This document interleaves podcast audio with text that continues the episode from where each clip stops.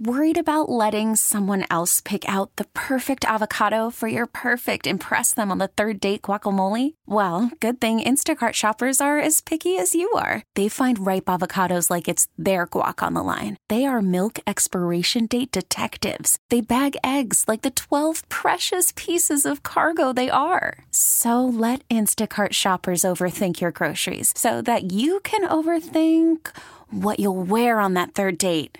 Download the Instacart app to get free delivery on your first three orders while supplies last. Minimum $10 per order, additional term supply. We get it. Attention spans just aren't what they used to be heads in social media and eyes on Netflix. But what do people do with their ears? Well, for one, they're listening to audio. Americans spend 4.4 hours with audio every day. Oh, and you want the proof? Well, you just sat through this ad that's now approaching 30 seconds. What could you say to a potential customer in 30 seconds? Let Audacy put together a media plan tailor made for your unique marketing needs. Advertise with Audacy. Visit ads.audacy.com.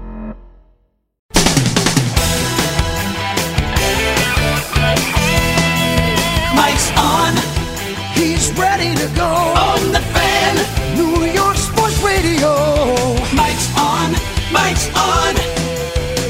You the sports any way that he can. It's Mike Francesa on the fan. Sports Radio 66 and 1019 FM. WFAN. All right, we come to you this uh, this evening, uh, a little after six o'clock, on this Monday, the twentieth day of April.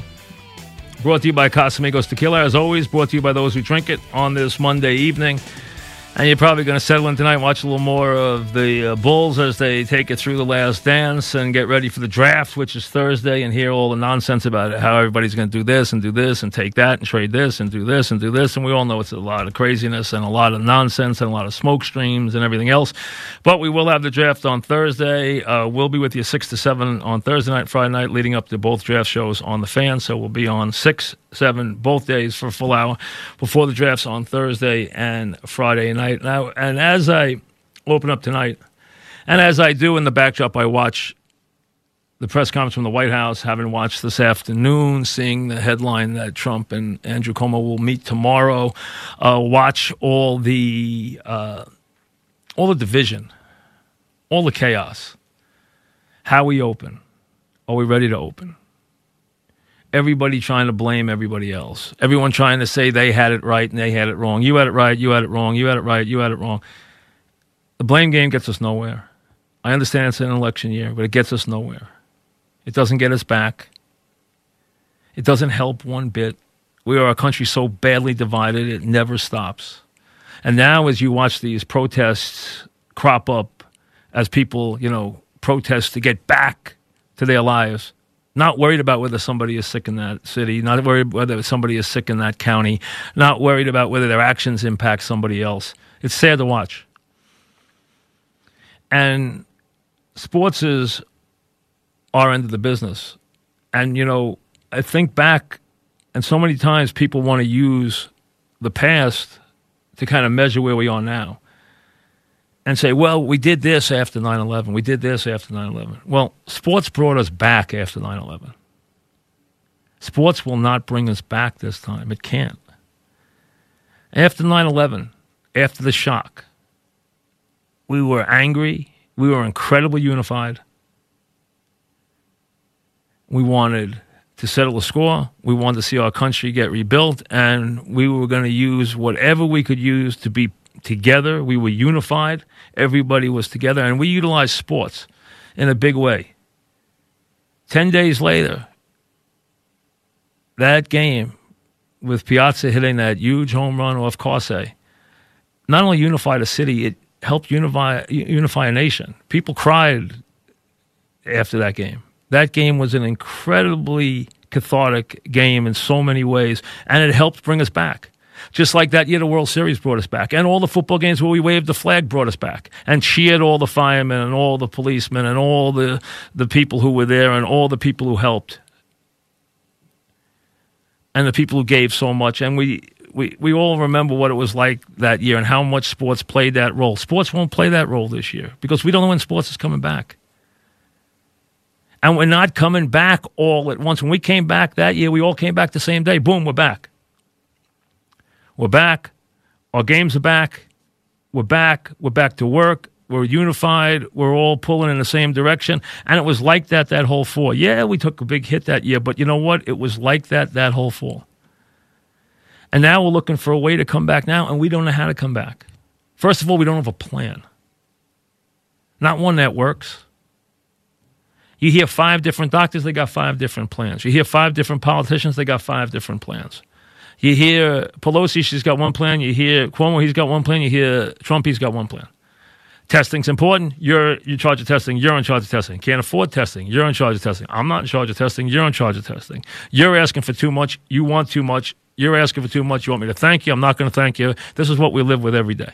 While everybody blames everybody else and nothing good is happening. And now what we're seeing is in cities where we are still closed because we have virus and hospitals overrun and people dying. You got people now arguing with people about opening up their states. We got protests. We got disruptions. We got all kinds of craziness all across the land here.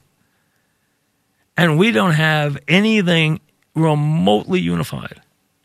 And what usually unifies us, which is sports, is not there to help. Sports is a great healer, it's a great unifier.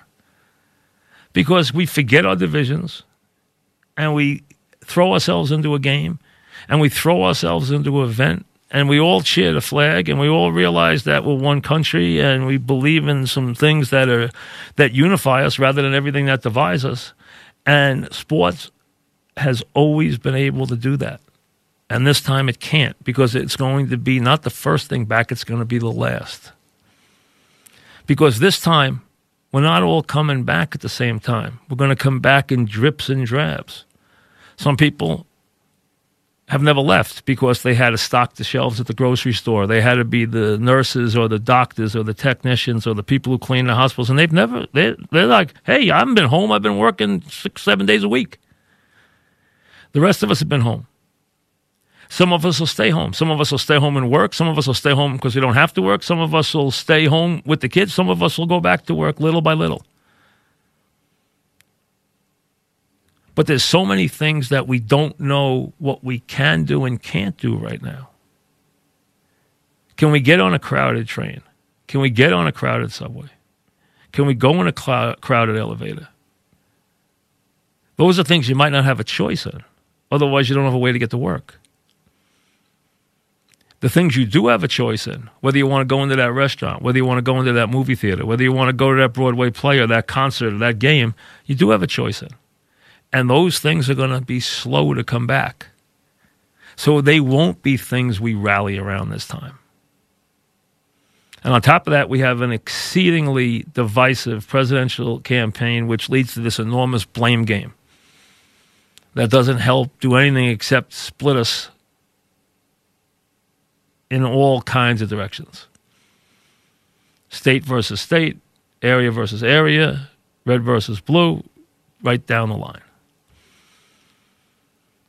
And on top of it, what we still have is anxiety and uncertainty. We had that the day this started, we have it tonight.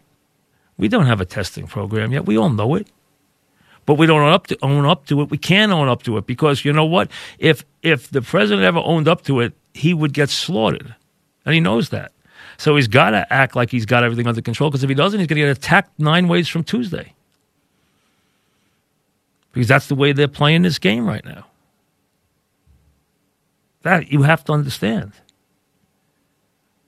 Because you know what's at stake. Everyone knows what's at stake. And instead, we just get more confused. The messages are completely mixed. No one knows which end is up, who's fighting for what, who's right, who's wrong. What we do know is we have an economy that's in a dangerous place that needs to be reopened. We need to get people back out of their houses and healthy again and to work again. And we need to somehow somehow, some way, get a little bit of normalcy back. We're not going to get a lot right now until we get some therapeutics, until we get some medicines that work, until we get eventually a vaccine. Well, until we can knock this virus off or at least hold it at bay. What we have is the same thing we've had from the beginning. We have a whole lot of questions and not a lot of answers. And now, in the beginning, it was ventilators, ventilators. That's all you heard was ventilators. Now, it's testing, testing. All you hear is testing. When are we going to be back? Who knows? Are we going to be back properly? Are we going to stay open? And when can people get back to the things they love? Whether it's going to a movie on a Friday night, going to a ball game on a Saturday night, going to a restaurant on a Sunday night, going to a Broadway play, or even just taking a train to the city. Things we took for granted forever now seem like luxuries that we have no idea when we're going to get them back. But first, we need something, a thread, a thread that could unify us. And that's where sports has always come in. That Piazza home run, whether you were a Met fan, not a Met fan, whether you were someone who pulled for the firemen or pulled for the cops or the EMS workers that night, everybody loved everybody. And that home run brought the whole city to tears and brought everybody back. A couple weeks later, we had a World Series. Did the same thing. Yanks wound up losing it, but yeah, but it was a wild couple of weeks. The city threw the city and the country threw themselves into that, just like they threw themselves into the NFL games and the football games that fall. Right now, we don't know when we're going to have any of that. And sports is not going to play that unifying role right now. But what, what has to happen here is there has to somehow be a way that these guys can put the blame away long enough to put together a plan that can work. So that we understand what we're doing here and how we're going to start this one foot in front of the other. Like I said, Fauci said it's not going to be like throwing the light back on. It's not going to happen all at once. That's the understatement of the year. It's not going to happen all at once. Everybody's not going back to work the same day. Companies not going to want everybody back the same day. And we don't know what and how much of this we can push before the virus rears its head again. Because those numbers, if you look, they, they're going up slower, but they still go up every day. And it's not just nursing homes, although those are very, very hard to watch. 772,000 Americans, 240,000 New Yorkers, 80,000 people from Jersey, and 41,000 dead. By tomorrow, it'll be 42,000. Hard to take, but harder to take when we're at each other's throats. And harder to take when we're trying to find someone to blame. And if you're always trying to dodge the blame and always trying to blame someone else, it's hard to lead. And right now, we need someone to lead. And we need to get behind someone if they take a chance to lead. Because we all got to pull in the same direction or it's not going to work. It's not going to be as easy this time as it was that time. We took a vicious blow, but you know what? We all got back on the same page after that. This time, it's a little different. What we have a month in is uncertainty and anxiety. We don't have a whole lot of answers.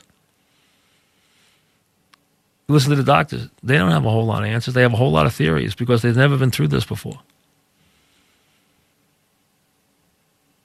And now we need a plan. Hopefully, that's what's being formulated as we speak. One that we can all get behind. And then try to stay put one foot in front of the other and see if we can get there little by little. It's not going to be all in one day. It's not going to be 40,000 10 days later at Shea Stadium. or 48,000 at Yankee Stadium two weeks later. It's going to be harder than that this time. Back after this. Just to give you a number that will knock you for a loop. One of the doctors out in LA today, who's connected with the uh, LA Department of Public Health and USC, says that he believes that the real number in the county of Los Angeles who could have already had the virus could be anywhere from 220 to 440,000 people. Now, the numbers in California have been very low. They haven't done a lot of testing. Done a lot more testing here. But in his opinion, the adult population, now, some of them could have had it a while ago. He's not saying everybody has it right now. But he's saying when they're tested for antibodies that it could be upwards of 400,000 people in the county of Los Angeles who will test positive for the virus. If that's true around the country, that would put this number in the staggering millions of people who have it or have had it. So the more we learn about this, the crazier it gets. That's why I keep saying to you uncertainty and anxiety because we scrambled from the beginning with this. We got a late start. Okay. Again, let's not blame anyone. We got a late start. We didn't get a lot of testing done. New York got more than most. New York got a lot of testing compared to other places, which is why our numbers are so much higher. That's the only reason. It has nothing even to do with how close together we live. It really had to do with the fact that we did more tests than anybody else. But you're seeing these reports now where they start to test, and these guys who say, wait a second, these numbers are so far off. And then you hear numbers like this, which I have no idea if the guy, I mean, the guy it's not a quack. I have no idea if he's telling the truth or he has anything valid to say. But I mean, that puts the numbers at a staggeringly higher rate. And you see, the president's getting killed about testing every day. So he's going to tell you, oh, we're flying. We got, well, listen, they're trying to catch up. They are trying to catch up. That's all I can do right now. They didn't get a fast start. He can't tell you that because it'll get used against them, but he didn't get a fast start on testing. They're trying to catch up.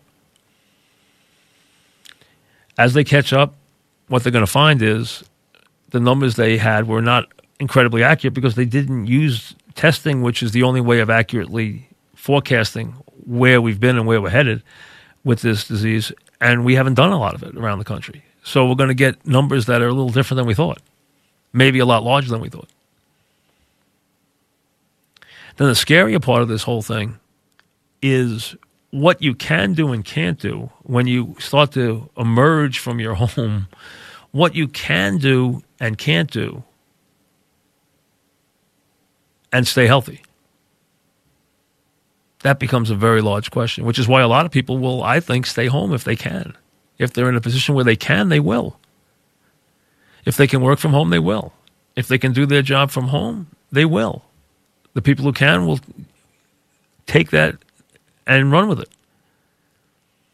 And we're not going to have schools probably back open until next September. So you're going to have that to take into account too. So we won't have normal traffic in terms of cars nor public transportation populated with people the way we normally would.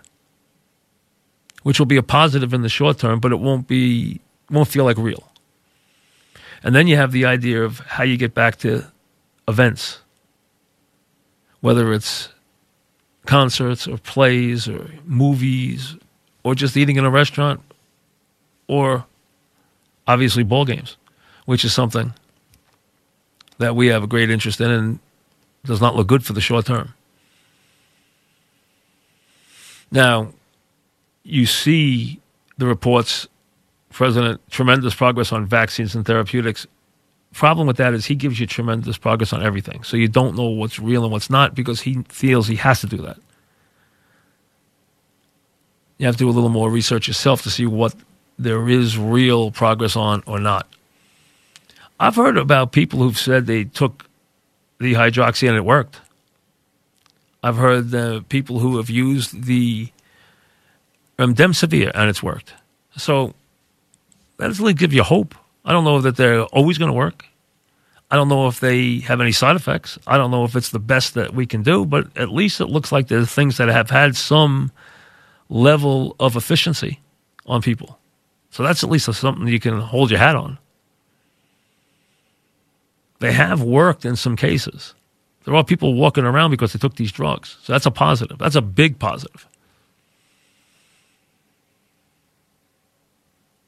And the day that we have a vaccine that we know works and we're working to get it mass produced will be a very big day for this country. The same day we have a therapeutic that makes people realize they're not going to get killed by this, that will be a very big day. Then we'll start to move back towards some normalcy and take a deep breath.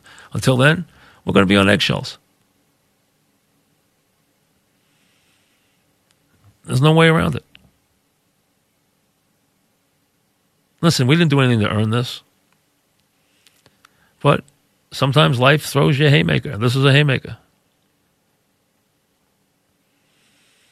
This is one nobody saw coming, and one that, hey, if you would explain to people that this was what we were going to wind up with, nobody would have believed it.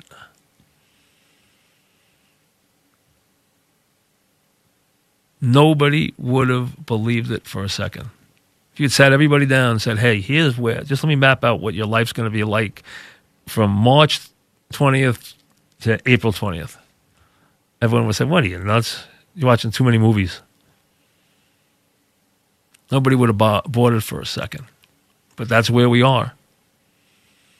And you have to understand it's something where we don't have a lot of background in it, we don't have a lot of answers, and we have to try to take it one little scary step at a time because we don't have any other answers. And the and the playbook for this going forward is one that we're putting together day by day right now.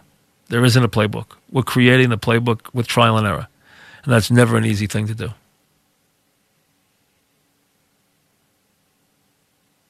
So hang in there, be safe. Try and show a little consideration and a little patience. And we'll take it one day at a time. That's all we can do right now hope the next day the numbers keep swinging in our favor. You got a game coming up here on the fan, so you get to hear that one of the Yankee playoff games. I guarantee they won it because they don't play any ones where they lost. The Yankees are undefeated in these late. When they put on these Yankee Met games, they win them all. You know that's one thing. You know, you don't get any losses. You don't have to. You don't have to put two and a half hours in on the radio and realize, oh, I can't believe I listened to that. We lost. No, you, you don't lose. They don't put any L's in there. It's all W's all W's. Casamigos Tequila, as always, brings you the program. We'll see you tomorrow. Stay safe. We get it. Attention spans just aren't what they used to be heads in social media and eyes on Netflix. But what do people do with their ears? Well, for one, they're listening to audio. Americans spend 4.4 hours with audio every day. Oh, and you want the proof? Well, you just sat through this ad that's now approaching 30 seconds. What could you say to a potential customer in 30 seconds? Let Audacy put together a media plan tailor made for your unique marketing needs. Advertise with Audacy. Visit ads.audacy.com.